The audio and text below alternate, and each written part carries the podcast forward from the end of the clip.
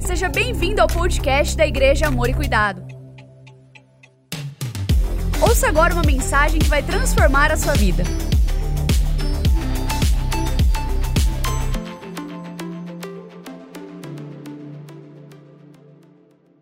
Nosso texto base para esta nova série de mensagens encontra-se em João, capítulo 14, verso 12, onde diz assim: Digo a verdade, Jesus declarando: Aquele que crê em mim fará também as obras que tenho realizado, fará coisas ainda maiores do que estas, porque eu estou indo para o Pai.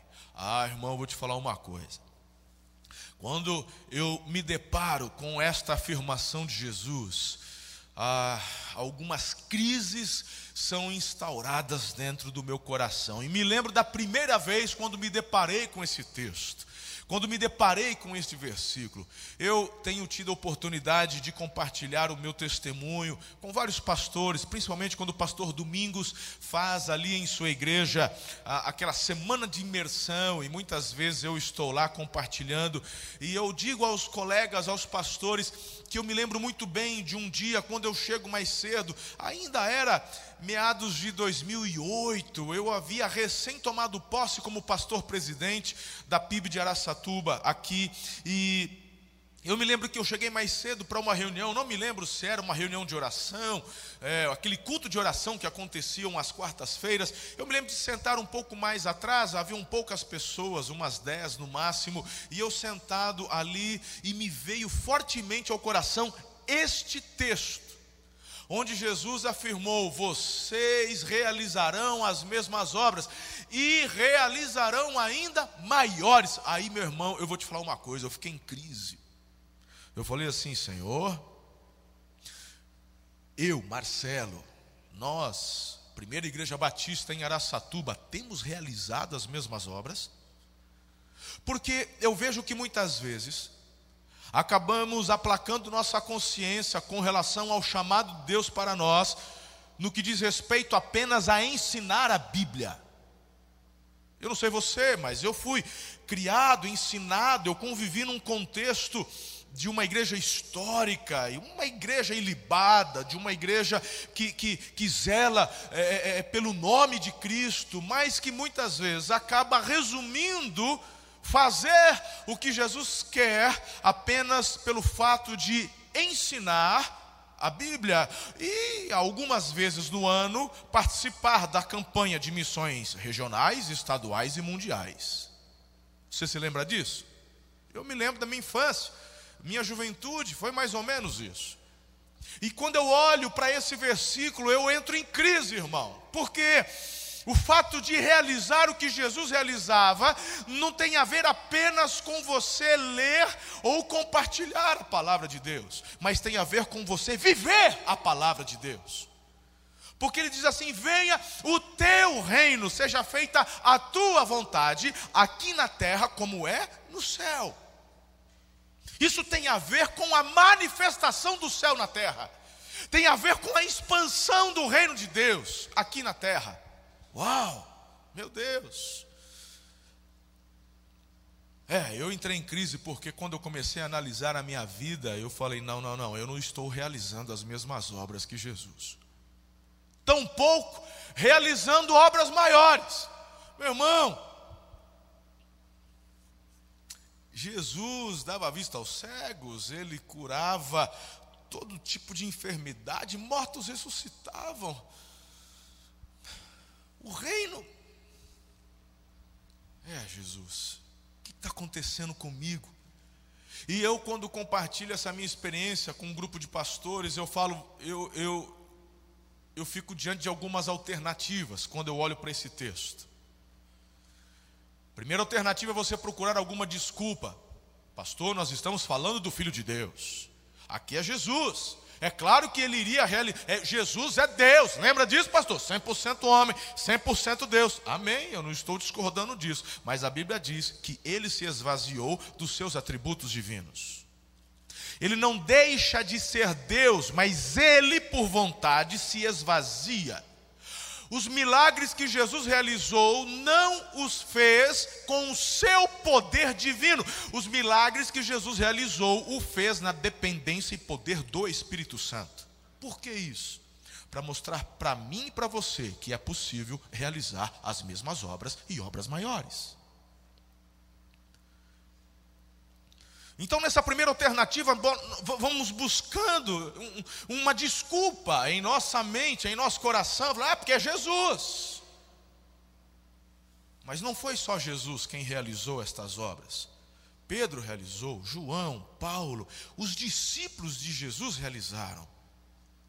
Eles enviados de dois em dois a irem adiante por onde Jesus ainda iria, porque fazia parte do treinamento de Jesus, irmão. Você precisa entender, se quer ser resposta para esse tempo, você precisa entender o que está no coração e na forma de liderar de Jesus. Jesus fazia e pedia para que assistissem, depois Jesus fazia e os chamava para ajudar, depois Jesus mandava eles fazerem e os ajudava, e por fim Jesus os enviava e observava.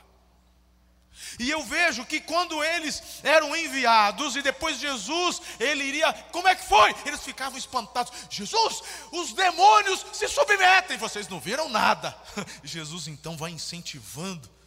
Ah, mas teve vezes que, que o trem pegou, hein, Jesus? Teve vezes lá da gente orar não acontecer nada. Falei, é que tem que orar, tem jejum, tem a casta aí, tem, tem uma turma, sabe? Que, que, que ó, precisa de muito jejum e oração. Quase que eu sorto aqui uma, mas não vou falar de política hoje, prometo. Irmão, Jesus então, ele, ele, ele nos chama a esta reflexão, dizendo: vocês podem realizar. Então, a primeira alternativa, essas desculpas não colam.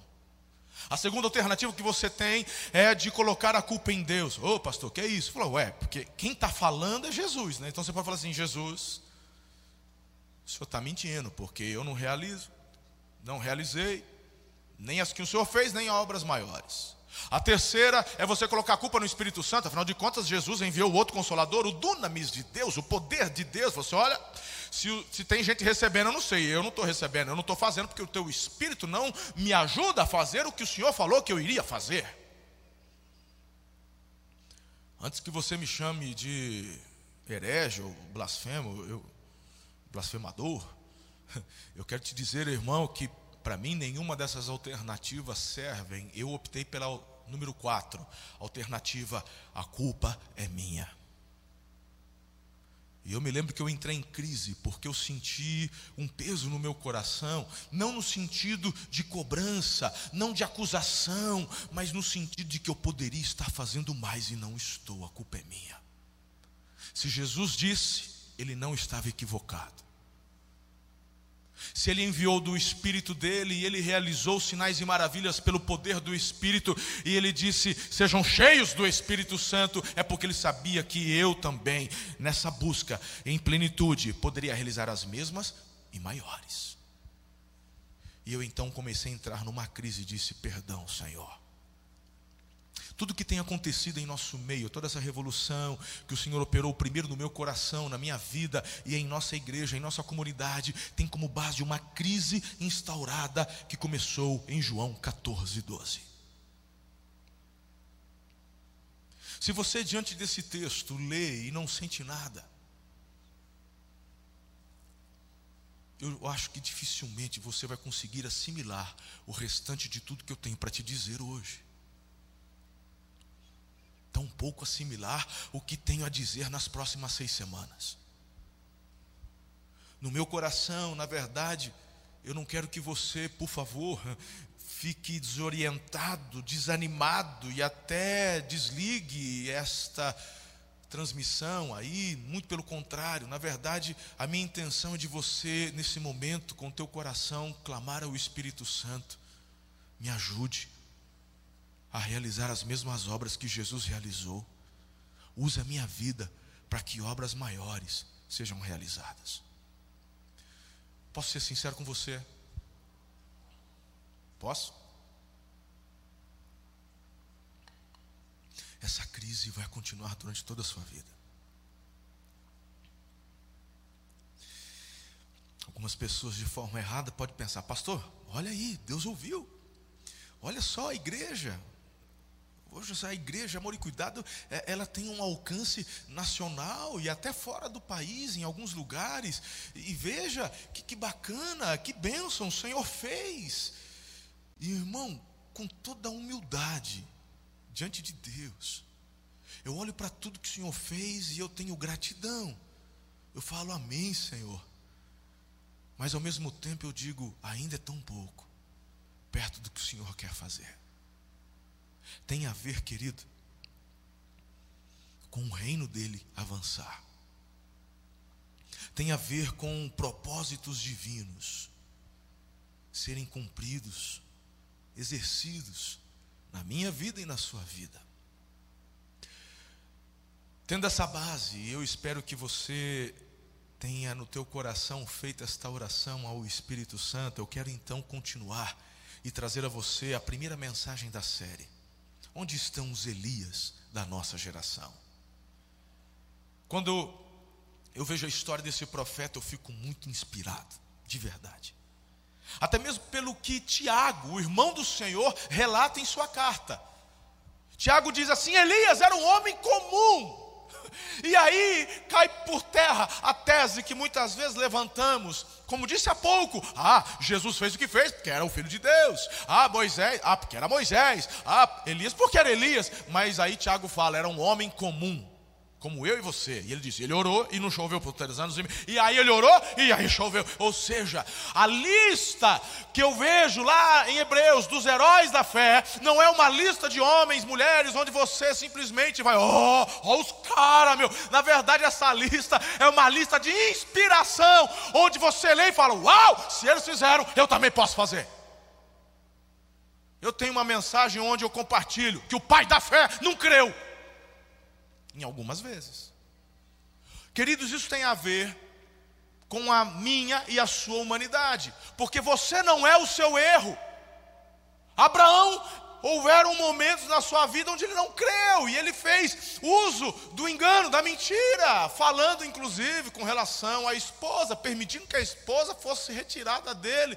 Ficou com medo de morrer. Falou: peraí, mas não, você, meu irmão, teve fé para sair de Ur dos Caldeus, você teve fé para abandonar tudo, você teve fé para ir para um lugar que Deus iria te mostrar no meio do caminho, e aí você fala: Eu creio nesse Deus, eu confio nesse Deus, e na hora, meu irmão, que você se vê diante de uma conjectura de perigo, porque não tinha ninguém com a espada no pescoço. Ele conjecturou, ah, porque você é uma mulher bonita, ah, eles vão me matar para ficar com você. Ele conjecturou, e quando perguntaram, diga que é minha irmã.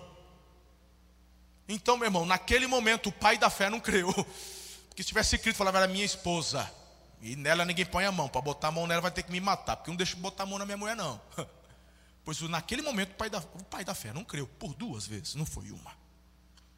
Deus teve que intervir de uma forma milagrosa, aparecendo em sonho. Pro, meu Deus do céu, mas vamos deixar aqui, senão. O que eu quero te dizer é que estes homens, todos eles, todos eles, eram submetidos à mesma humanidade que você e eu. Então, quando eu me deparo com João 14, 12, onde Jesus fala, realizarão as mesmas e maiores, eu falo, amém, eu creio. Irmão, você não tem noção. Sexta-feira à tarde, eu tive uma experiência tão gostosa com um irmão aqui da igreja, um grupo de irmãos empresários. Eu fui tão edificado, irmão, na sexta-feira, por ver a forma como Deus age, como Deus faz. Eu não vou falar aqui, porque a experiência deles é a experiência deles. Eu estou aqui para te dizer que Deus quer levar você a viver experiências extraordinárias. Meu irmão, você não tem ideia do que eu, eu, fiquei tão abençoado, eu fiquei tão maravilhado com um tipo de milagre, que se eu falar aqui, você vai me chamar de mentiroso. Não, não vai porque você confia em mim. Eu sou teu pastor, eu não sou homem de mentira, eu sou homem de falar a verdade. Mas, irmão, é que quando o milagre é grande demais, quando a coisa é muito. Fala, rapaz, será? Tem caroço nesse angu. Meu irmão, vou te falar, quando Deus põe a mão, tem caroço não. Quando Deus põe a mão, é porque o negócio é para arrebentar. O que está faltando? Está faltando você crer. Está faltando você olhar e falar, eu acredito. Porque eu tenho ensinado aqui, inclusive, que esse Deus, Ele quer realizar neste tempo uma transferência. Uma transferência. Você já percebeu? Eu já falei aqui várias vezes. Por que, que Deus teve que levantar o incrédulo para desenvolver o Facebook? Por que, que Deus tem que desenvolver uma galera que não teme para desenvolver Google, para desenvolver. Meu irmão, porque em algum momento da história, a igreja adormeceu, no sentido daquilo que tem que ser feito na terra uma escatologia equivocada, uma escatologia ruim, no sentido em que, ah, para que é que eu vou estudar? Para que é que eu vou produzir? Para que é que eu vou empreender? Se daqui a pouco, eu não sei quando o anticristo vem, arrebenta com tudo, meu negócio é o céu, eu vou para o céu, e o mundo que se lasque. Porque política só tem corrupto. É, eu vou votar porque eu sou obrigado, porque nem se não fosse nem votar, eu votaria. Não vou me envolver com as coisas dessa terra, como se fosse sinal de santidade, não se envolver com as coisas deste mundo. Ah, irmão, você não está entendendo o que Jesus falou. Como é que você quer fazer com que o reino de Deus seja manifestado na terra, se você, meu irmão, não interage com as coisas da terra? Nós não pertencemos ao conceito que administra o mundo, porque somos cidadãos do reino, mas moramos neste mundo. Jesus falou que nos enviava. Ele falou: livre-os do mal, mas não peço que os tires do mundo, mas que os livre, porque o Senhor nos envia para transformar esse mundo. É esse conceito de ser resposta que você precisa entender. Esta série vem de novo num momento tão importante, porque eu vejo pessoas esmurecendo, pessoas que começam a desanimar, pessoas que começam a desistir. Pois deixa eu te falar uma coisa, irmão: seja renovado nas tuas forças, agora, em nome de Jesus. Não desista, porque aquele que te chamou é fiel para cumprir o que prometeu. Você é a resposta. Eu tenho visto pessoas crescendo, expandindo, prosperando nesse tempo, porque estão abertas para o novo. E nesse negócio de simplesmente esperar o mundo passar, porque eu sou do céu e eu vou para o céu, então para que estudar? Para que ser um cientista de ponta? Para que mergulhar na tecnologia? Para que desenvolver, desenvolver novos aplicativos? E aí, irmão, as coisas foram se perdendo, as oportunidades foram passando.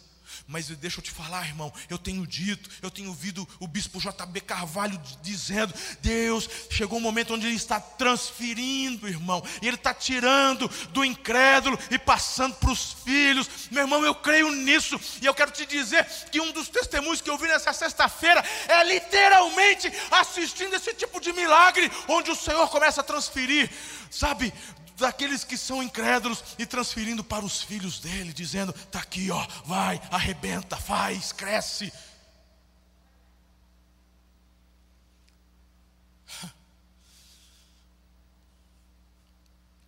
Onde estão os Elias dessa geração?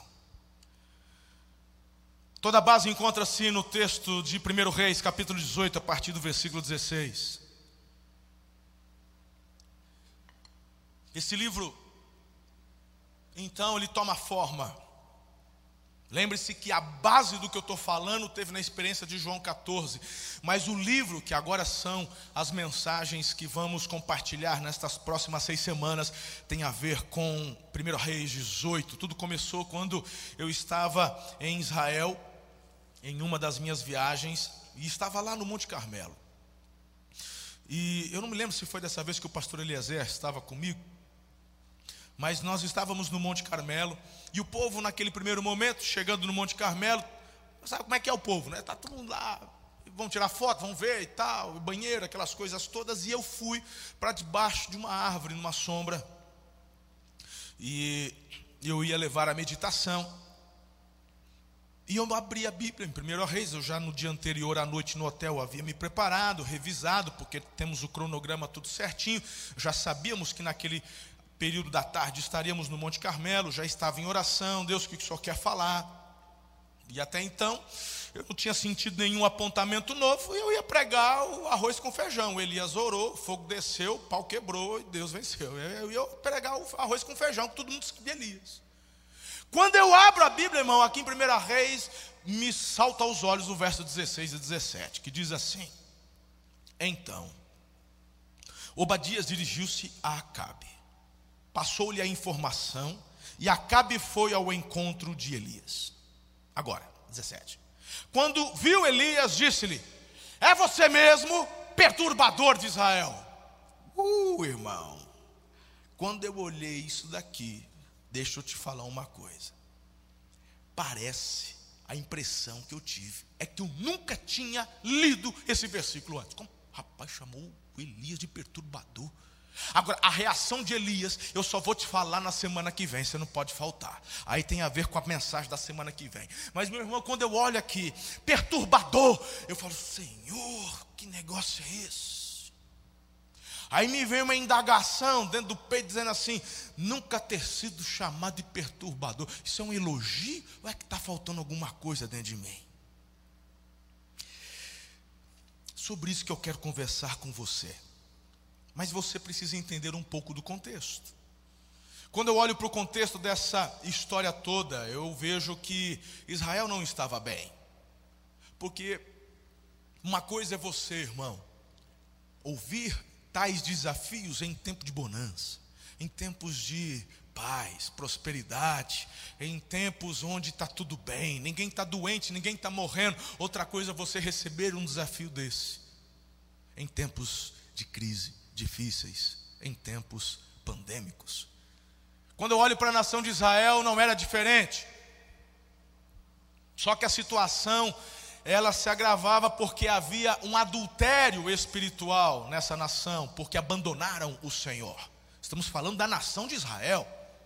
E tudo começa, irmão, por conta do rei, o próprio Acabe, filho de Onri. Um rei que, que, se torna pior que seus antecessores e fazia tudo aquilo que desagradava ao Senhor. E meu irmão, para piorar, ela se casa com, com Jezabel, filha de um rei dos Sidônios. Ela era uma sacerdotisa de Baal. E, e, e essa mulher, irmão, é, é, ela simplesmente traz consigo a devoção e a adoração a Baal. E começa a prostituir o povo de Israel. E então, meu irmão, a coisa começa a, a sair do controle, a coisa não vai ficando boa, e daqui a pouco já são 450 falsos profetas conduzindo a nação de Israel a uma adoração pagã, e os profetas de Deus sendo perseguidos e mortos. E Baal era tido como o Deus da fertilidade, o Deus que traz a abundância, o Deus da chuva. Porque se tem chuva, tem colheita. Se não tem chuva, não tem colheita. Aí você entende por que, que Elias ora e para de chover por três anos e meio. Não é Baal que manda chuva? Pois eu vou orar e Deus vai secar, não vai ter chuva. Já começa por aí, irmão. Esse é o contexto. Esse é o contexto. Nem sempre somos chamados por Deus, preste atenção, para um desafio quando as circunstâncias à nossa volta são ótimas. Na verdade, muitas vezes somos chamados como resposta para situações em tempos difíceis. Quando eu olho para os nossos dias, não são tão diferentes as realidades. Precisamos mais do que nunca de homens e mulheres de Deus cheios do Espírito Santo, assim como Elias, para produzir frutos de arrependimento e transformação nos ambientes onde nós, estamos inseridos. Eu estou aqui para te dizer, querido, que você é a resposta. Pastor, para falar a verdade, o senhor falando tudo isso daí, meu coração até arde. Mas e aí? Quais são as estratégias? De forma prática. Bom, nessa primeira mensagem introdutória, eu quero te falar como é que um, um, um Elias de Deus age e reage. Para poder ser resposta, para você cumprir os propósitos de Deus, você precisa entender em primeiro lugar, querido, que um Elias de Deus, ele vive a sua identidade de filho.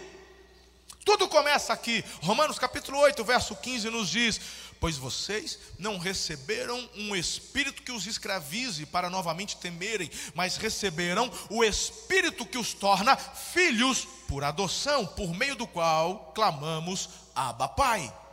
O próprio Espírito testemunha ao nosso espírito que somos filhos de Deus. Olha só que interessante agora. Se somos filhos, então somos herdeiros, herdeiros de Deus e co-herdeiros com Cristo, se de fato participamos dos seus sofrimentos, para que também participemos da sua glória. Queridos, o nome Elias já fazia menção à sua essência. Isso tem muito a ver com seus pais, com a fé de seus pais. E Elias, para se tornar o homem que era, certamente tem influência de seus pais, porque o significado do seu nome é só o Senhor é Deus. Só o Senhor é Deus. Uau! Sabe, João capítulo 1, verso 12 diz: Contudo, aos que o receberam, aos que creram em seu nome, deu-lhes o direito de se tornarem filhos de Deus. Direito, direito adquirido. Então, vou repetir o que disse há pouco: você não é o seu erro. Você não é o pecado que cometeu, você é filho, e por ser filho, você tem em Deus a oportunidade de ser restaurado. Você tem a oportunidade de ser tratado. E quando você recebe isso, você, irmão, se assenta nos lugares altos, porque Ele não desiste de você, Ele não abre mão de você e Ele planejou você. Ele quer usar a sua vida para que o reino dele avance sobre a face da terra. Deus não tem filhos prediletos. Eu louvo ao Senhor porque Ele não desistiu de mim. Talvez eu mesmo teria desistido de mim mesmo. Talvez seja a impressão que alguns tenham do próprio coração. Mas eu hoje eu vim aqui para te dizer que o teu pai te ama. Mas se você quer ser resposta, viva sua identidade de filho. E como que o filho procede? Meu irmão, o filho quer e deve ser semelhante ao pai. Ele precisa pensar como o pai, falar como o pai, agir como o pai. Em Jesus você é filho de Deus, então evidencie a sua filiação. Eu, por muitas vezes, ouvi, irmão, quando criança, quando adolescente, rapaz, é a cara da mãe, mas é o jeito do pai. É, filho de peixe, peixinho é. Quantas vezes ouvi? o tipo de expressão. E quando eu ouvia isso, vou te falar uma coisa, era uma alegria. Eu acredito que para o meu pai também. Tem que perguntar para ele depois, mas acredito que todo pai, quando ouve um, alguém dizendo que o filho, ó, oh, teu filho puxou para você, ó, oh, teu filho, papapá, oh, que coisa boa, né? Porque, é, pelo menos, meu irmão, o normal é você compartilhar esse tipo de coisa quando a característica que se assemelha é algo bom, é um elogio. Quando alguém fala tranqueira igual o pai, misericórdia. Aí só Jesus na causa, né? Que Deus tenha misericórdia, irmão. Mas querer ser igual ao pai tem a ver, querido, com uma saúde familiar, onde aquilo que Deus planejou está fluindo de uma forma certa, correta. Maioria dos traumas que são desenvolvidos é justamente pelo conceito da família ser quebrada. Quando o pai que deveria ser pai não exerce a paternidade, quando a mãe que deveria ser mãe não exerce sua maternidade, isso gera filhos traumáticos, problemáticos. Mas nós temos o pai dos pais, o paizão. Nosso pai eterno, ele é a fonte, o exemplo. E quando você, meu irmão, se assemelha a ele, você começa então a evidenciar esta filiação. Começa por aqui. Eu escrevi no livro: Quando sabemos quem realmente somos em Deus, nada poderá tirar de nós essa identidade. E o resultado disso será uma vida que expressará a verdade. Isso poderá incomodar algumas pessoas ao ponto de sermos chamados de perturbadores. Eu descobri isso. Eu descobri agora há pouco, mesmo batendo um papo com uns amigos estava dizendo: é. O que eu falei agora há pouco, nunca ter sido chamado de perturbador, é algo que eu já não, não posso afirmar, porque eu tenho sido chamado de perturbador por várias vezes. Às vezes por expor minha opinião, às vezes por reiterar aquilo que eu acredito ser o certo, porque é o que a palavra de Deus diz, e as pessoas, por não gostarem, nos chamam né, de perturbadores. E eu falo, não é que eu tenho prazer em perturbar ninguém, e daqui a pouco eu vou explicar bem o que é ser um perturbador, mas ser chamado de perturbador por falar o que Deus manda falar e fazer o que é certo fazer, eu vou te dizer, irmão, não é ofensa, é elogio. Então, em segundo lugar, se você quer ser resposta para essa geração, além de viver a sua identidade de filho, você precisa reconhecer seu chamado em Deus. Lá em Romanos 8, verso 19, agora diz: A natureza criada aguarda com grande expectativa que os filhos sejam revelados. Meu irmão, tem um monte de crente parecendo agente secreto. Você é crente? Precisa falar também, baixa a bola. Pessoal que vai no restaurante vai orar, né, meu irmão? Tem uma vergonha de orar, que vão dar risada tem medo de perturbar. Você já viu gente assim, na hora de, né? Vamos morar aqui, falando, não, gente, não vamos perturbar, não. Meu irmão, não é um país livre? Bom, pelo menos até achávamos e pensamos que vivemos num país livre. Tem algumas coisas acontecendo aí, mas eu prometi que não vou falar de política hoje. Então, mas nós vivemos num país livre, então a gente pode orar, temos essa liberdade de cultuar, de professarmos a nossa fé em Jesus de Nazaré, aleluia, até rimou, ficou bonito. Mas escute-me, quando eu olho aqui, diz que a natureza aguarda com expectativa que os filhos sejam revelados. Isso tem a ver com o teu chamado, de você exercer o chamado para o qual Deus te chamou. Você tem uma missão, querido. Nunca ter sido chamado de perturbador, será que é um mérito? Ou será que está faltando alguma coisa em você? Não sei.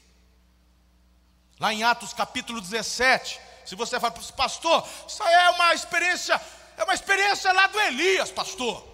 Você também fica querendo fazer aplicação para tudo. Esse pastor não se enxerga. Atos 17, verso 6, a partir do ponto B. Aqueles que têm causado transtornos no mundo, todo agora estão aqui no mundo, todos estão causando transtorno no mundo todo, agora estão aqui, perturbando nossa cidade. E Jazão os recebeu em sua casa. São todos acusados de traição contra César, pois afirmam que existem um outro rei, um tal Jesus. Qual que era a característica da igreja primitiva? Perturbadores do mundo. É, esse não é um título que Jesus deu, ou não, não. É, entre a igreja éramos chamados de os do caminho. Mas o mundo olhando, por conta de reiterarmos, como igreja, estou dizendo, os princípios do reino, aquilo causava, num primeiro momento, perturbação. O peixe quer sair da água, o pecador quer sair do pecado. O adúltero quer ouvir, meu irmão, que ele está em pecado, que ele tem que largar o adultério e viver a fidelidade. O cachaceiro quer ouvir que ele precisa ser liberto da cachaça. O cheirador de cocaína quer ouvir que ele precisa largar a cocaína e viver a sanidade e a libertação que Jesus tem. Essa juventude quer ouvir, meu irmão, que, que, que, que sexo é coisa boa, mas que é reservado para o casamento. Essa humanidade quer ouvir que homossexualismo é expressão de um desejo da carne corrompida, mas que não é projeto de Deus e que realizá-lo está fora do projeto, portanto é pecado. Não, não quer ouvir. Então, quando a gente fala todas estas coisas, chamamos, somos chamados de perturbadores. O que mais me causa espanto é que muitas vezes nós, pastores do púlpito, pregamos e há pessoas que se dizem ovelhas e que concordam com o que o mundo está dizendo e ainda fazem a pachorra de discordar do pastor.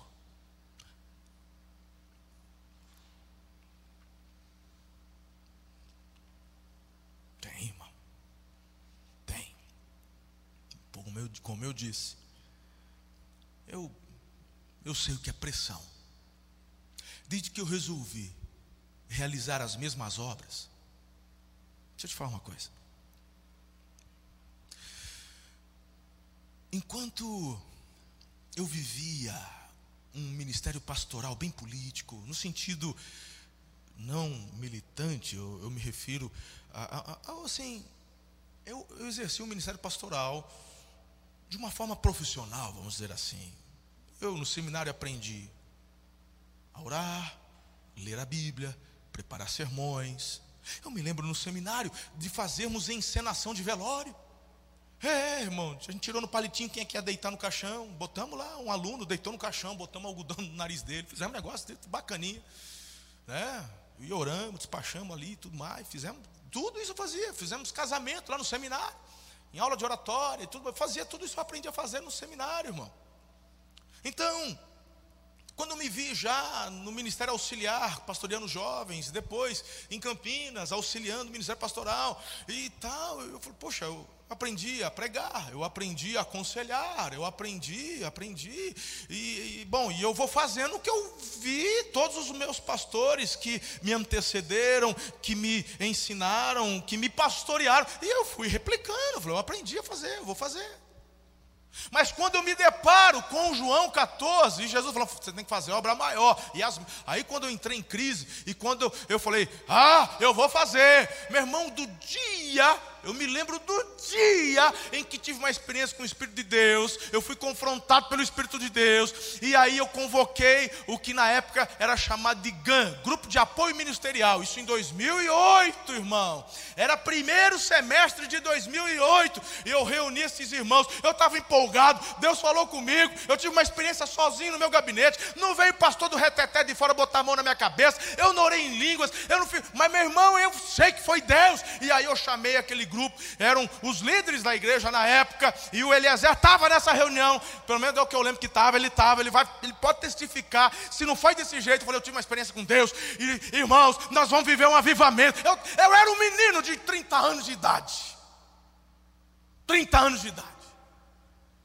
Meus olhos brilhavam de vontade. Eu falei, eu vou fazer, porque eu já tinha sido confrontado com João 14. Obras maiores. Meu irmão, é avivamento. Eu vou viver. Meu irmão, quando eu falei, tudo empolgado. E eu olhei para aquela turma toda. E eu vi uns olhos tipo assim.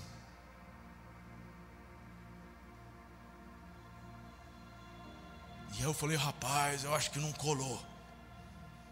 Aí eu fiquei meio preocupado. No dia seguinte, ou dois dias depois, eu não me lembro quem que vai no meu gabinete, pastor Eliezer. Pastor Eliezer chegou lá com um livrinho do pastor Hernandes Dias Lopes sobre avivamento. Falou, pastor, eu creio. Vamos viver, a gente precisa de um avivamento mesmo. Aí ele me deu aquele livrinho do Hernandes Dias Lopes, Reverendo Hernandes Dias Lopes. Eu não sei se com isso o Eliezer estava querendo cooperar com o avivamento. Eu falei assim: pode querer avivamento, mas tem que ter uma base bem tranquila. Que o Hernandes é, né, é a referência de equilíbrio. Eu não sei até hoje qual que foi o. Mas, com certeza ele estava querendo cooperar, porque era um livro que eu tinha lido, falado com ele. E eu peguei e eu li aquele livro. Quando eu li aquele livro, eu me lembro de fazer, querido, um, um, um cronograma e eu fiz um cronograma, eu vou viver um avivamento. Como é que eu vou viver um avivamento? Aí eu falei assim, como é que eu vivo o avivamento? Eu li o livro e tal. Aí eu falei assim, bom, se tem um negócio que estraga avivamento é pecado. Então eu vou começar pregando para combater o pecado. Combater o pecado. Quando eu combater o pecado, isso vai gerar santidade. falei, santidade. A santidade vai gerar intimidade, relacionamento. falei, relacionamento com Deus, intimidade. A intimidade e o relacionamento vai gerar poder, fluxo de poder. Eu falei, aí o avivamento vem. Aleluia. Meu irmão, quando eu comecei o ponto um da minha estratégia, combater o pecado, eu já fui chamado de perturbador. Ali começou a pressão, e desde então, irmão, eu entendi o que é exercer um chamado de verdade. Se você quer fazer a diferença onde você está, irmão, você só tem uma opção ou você obedece a Deus e faz o que Deus manda, ou você vai se corromper e seguir a orientação dos homens. Os dois você não consegue fazer. Tem muita gente que olha para mim e fala como é que aconteceu, fala para mim o caminho. E eu, tô, eu falo, irmão, porque não tem segredo não. A grande questão é que muitos líderes têm medo de enfrentar a verdade. Tem medo de perder o salário, tem medo de ficar desempregado. Eu acho que é por isso que Deus me chamou tão novo. Não sei se hoje, com 50, 40 anos, eu teria coragem. Mas, meu irmão, eu com 30 anos, se tiver que cortar cana para sustentar a família, estou nem aí. Eu queria morar na tribo mesmo, só vim aqui porque Deus mandou. Estava nem aí, não, irmão.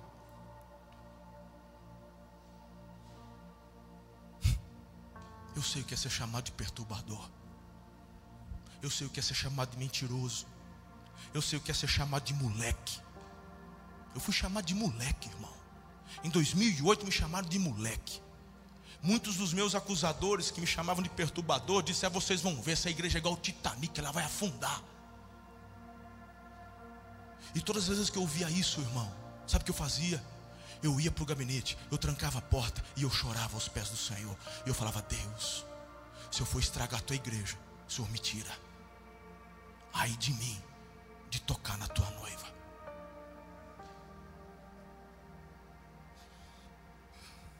Ai de mim de mexer com a noiva. Eu ia chorar. Se eu estiver fazendo alguma coisa errada. Se o que eu estou fazendo é ideia minha. Se o que eu estou fazendo, Senhor, não tem a ver com aquilo que o Senhor quer fazer, o Senhor me tira. Eu sei o que é pressão. Eu cheguei a me enganar pensando que a pressão ia passar. Mas se você quer exercer o teu chamado, Elias, vai ter pressão por resto da vida.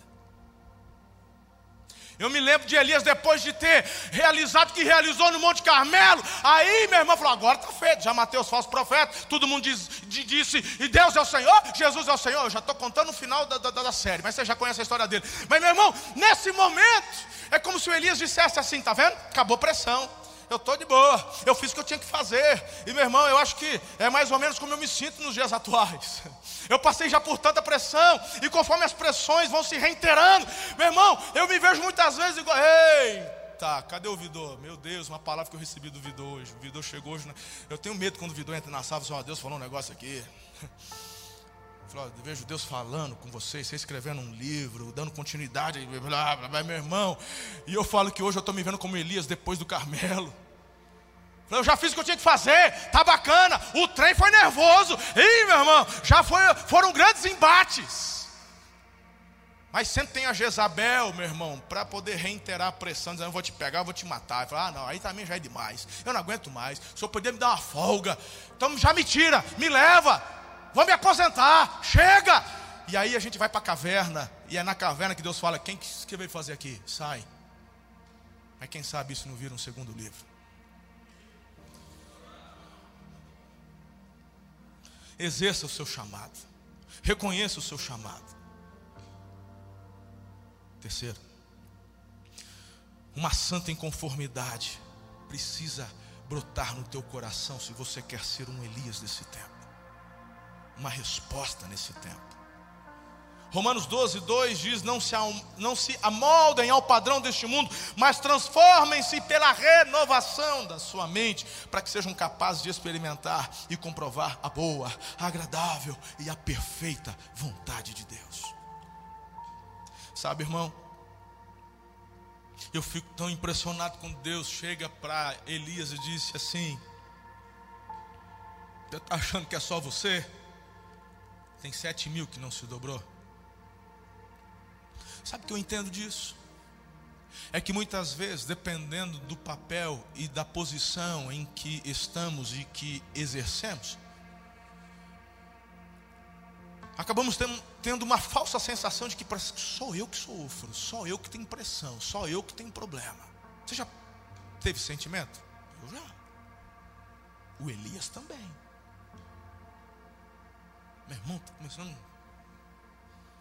Diego, vai fazendo esboço aí, filho.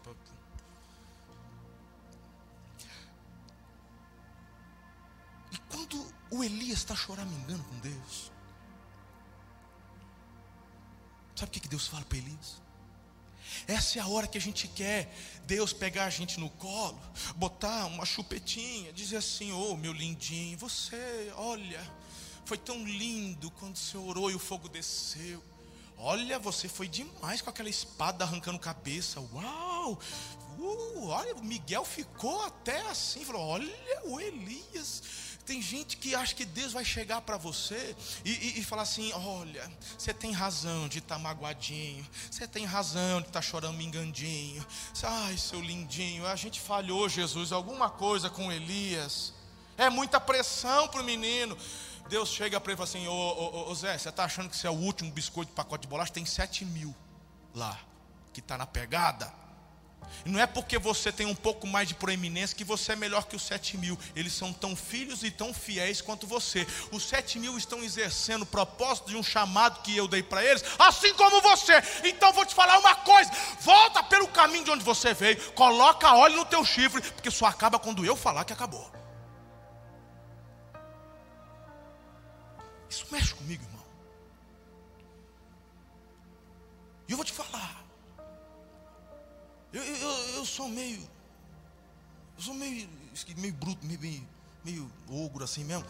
E quando Deus fala comigo desse jeito, eu fico empolgado, irmão. Não sei, tem gente que, eu já disse e repito, pai, eu quero um horário com o pastor Marcelo. Eu falo, presta atenção, irmão, vai procurar pastor Fabrício, vai procurar pastor Marcos. Agora tem pastor Agemiro, tem pastor Alfeu, até o Man. Essa pensa, esse povo. Tudo pastorzão, coraçãozão, pastor Giovanni são, são lords. Porque a forma como Deus ele se manifesta para poder falar comigo, nunca é, meu irmão, com assim, não, meu irmão, eu falo, amém, eu estou na pegada, é isso aí, obrigado, eu estava precisando, Deus, aleluia.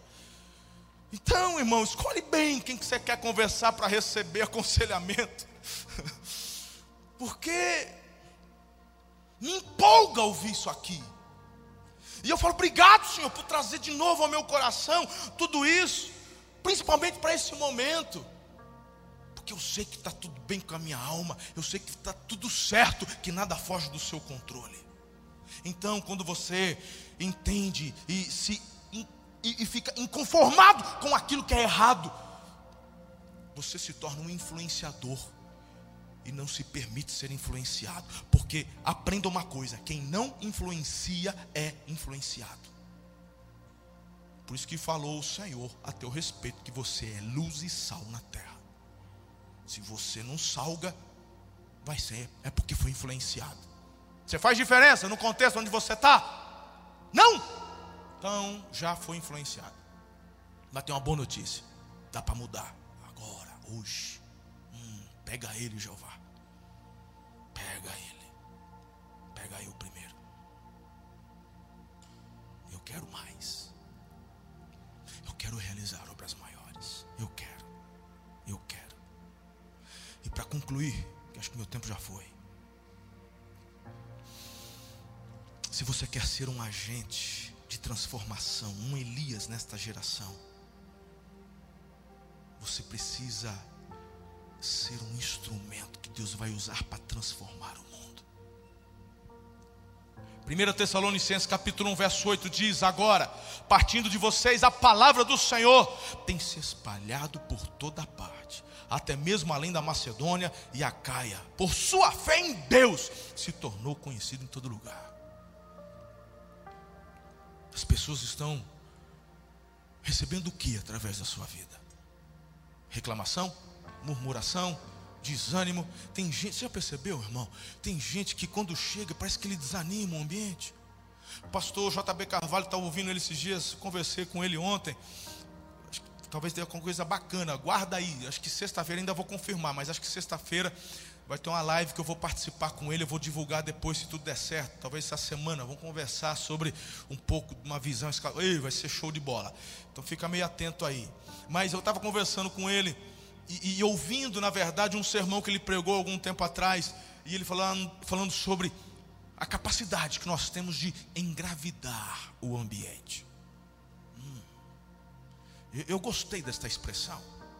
Você tem capacidade em Deus de engravidar o ambiente. É no sentido de você mudar atmosferas.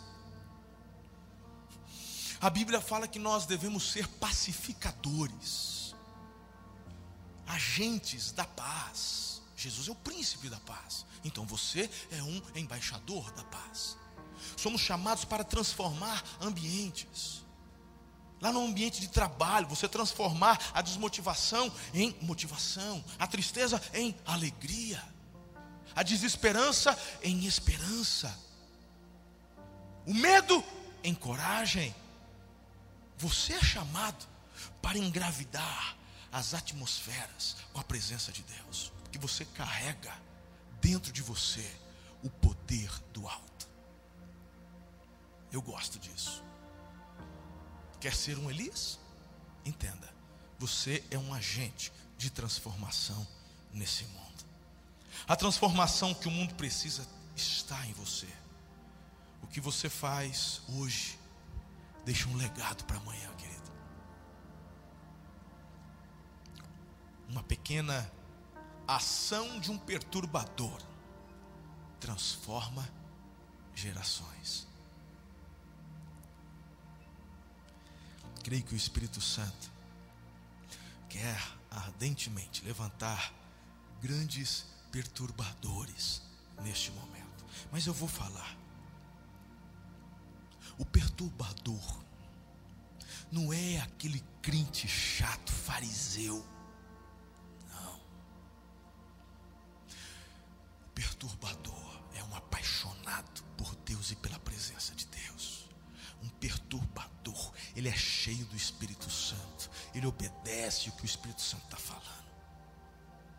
Você, querido, é chamado para protagonizar a história com Jesus. Você não é um mero espectador.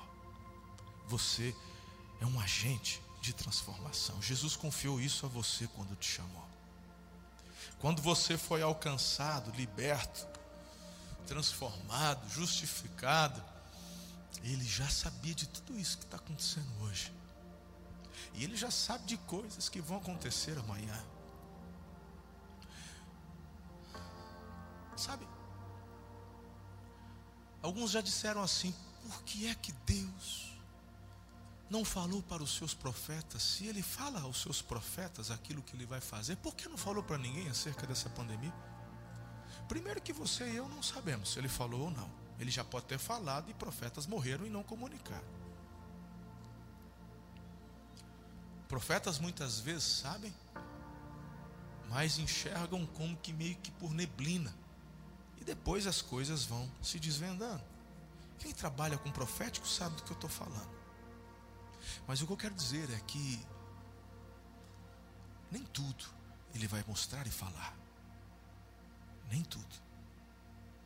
E isso tem a ver com dependência diária, constante no hoje.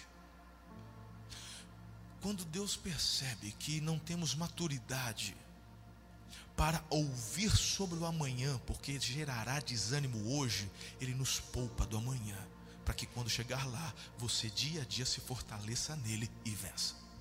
Porque tem gente que quando ouve sobre amanhã, já desiste hoje. O que você precisa saber sobre amanhã é que você já venceu com Ele. Somos mais que vencedores. E isso é que me empolga para ser resposta hoje e transformar ambientes hoje, ser resposta de Deus hoje nessa geração. Obrigado, Deus, pela oportunidade de viver o aqui e agora. Que você ore comigo neste momento dizendo: Senhor, eis-me aqui. Eu sou um enviado para cumprir seu propósito. Sou filho, sou agente de transformação. Não vou me conformar com as coisas erradas deste mundo, mas serei renovado pela transformação da minha mente através da tua palavra e a ação do teu espírito. exercerei meu chamado se for como Elias no Monte Carmelo ou como os sete mil que não se dobraram, mas que vou exercer, eu vou. Há algo grande que Deus está fazendo por esse tempo. Eu vejo sinalizações claras de Deus sobre um tempo de grande avanço e prosperidade. Eu vejo. Eu vejo essas transferências acontecendo. se prepare. Tem muita coisa boa que eu quero liberar sobre as vidas de vocês, novos insights. A base é o livro que vocês já leram, mas tem insights novos, como essa primeira mensagem, que já é totalmente diferente da primeira vez que preguei. Então, não perca as próximas cinco mensagens. Fique conectado conosco. Leia o livro. Eu tenho certeza que o Senhor vai continuar falando muito conosco. Pai, obrigado por essa noite. Obrigado por essa palavra que tanto queima e inspira meu coração. Eu oro para que, Senhor, o Senhor nos ajude a exercermos o chamado para o qual nos chamou. E não nos furtemos da nossa responsabilidade, que é um privilégio. Fortaleça os meus irmãos, a minha vida. Ajuda-nos, ó Deus, a entendermos que pressão faz parte do processo. É assim que vem a purificação. É assim que o valor é aumentado, é acrescido. E nós vamos passar dando glórias ao Senhor. Proteja, guarde cada irmão que me assiste, que me ouve, cada irmã. Senhor, aos empresários, profissionais liberais, aqueles que dependem, querido Deus, de comissões, Senhor, comerciantes e comerciários, todos eles, desde aqueles que são funcionários de fábrica, nós pedimos a bênção, a blindagem, a prosperidade.